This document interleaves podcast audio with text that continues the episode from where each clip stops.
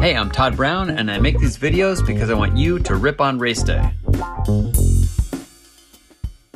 Two reasons to do two a days. Um, yesterday, for the first time in a while, I rode twice, uh, once in the morning and once in the evening. And among the several several reasons to do so, these are the top of my list. I had a race. Okay, so the number one reason then is anytime there is a less than 60 minute effort in the latter part of the day, it's beneficial to go out for an hour or so in the morning. It really helps loosen the legs and the body and flush out things and it's it's just it's just wonderful if you know if, if schedule permits. In my case, um, I did have that last um, that last race of the cross country series, the weekly cross country series. And uh, normally I would warm up for that race for an hour or so.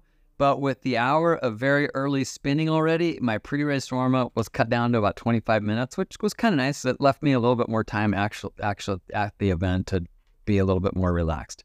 And I did feel great last night.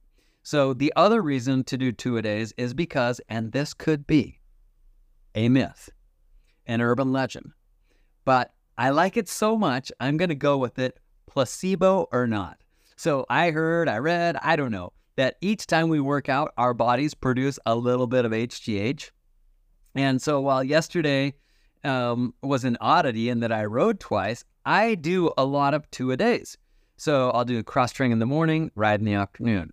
I'll surf in the morning, ride in the afternoon, or vice versa. I'll ride in the morning, surf in the evening. I'll run in the morning, ride in the afternoon. I post most of it on Strava, so you can check it out if you like. It's working for me. It might work for you. Hey everybody, these podcasts and vlogs are new for Pedal Industries, so if you're enjoying them, please like and subscribe and share with your friends. Thanks so much. Keep challenging yourself.